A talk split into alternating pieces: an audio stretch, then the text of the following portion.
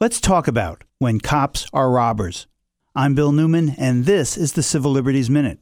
We're talking about civil asset forfeiture. Civil, because 81% of the persons whose property is being seized by law enforcement are never charged with any crime. And you have no right to a lawyer. Go hire one if you can. And there's no presumption of innocence. And indeed, the burden is on you, not the government, to prove that your property is innocent. Asset, meaning anything of value a cell phone, a car, a house, a piece of jewelry. Forfeiture, meaning the government seizes your property and you never get it back. Here's how it works. Some law enforcement agency claims that the property, unbeknownst to you, is, was, or has been at some time connected with some crime, and voila, the property now belongs to the government.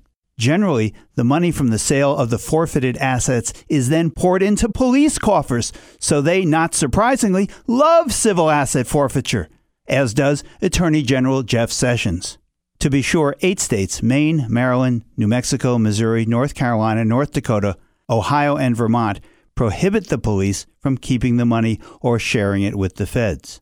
But it's time, it's way past time for the other states and the federal government to end civil asset forfeiture unless and until there has been a criminal conviction in which it has been proven beyond a reasonable doubt that the asset played a part. The Civil Liberties Minute is made possible by the ACLU because freedom can't protect itself.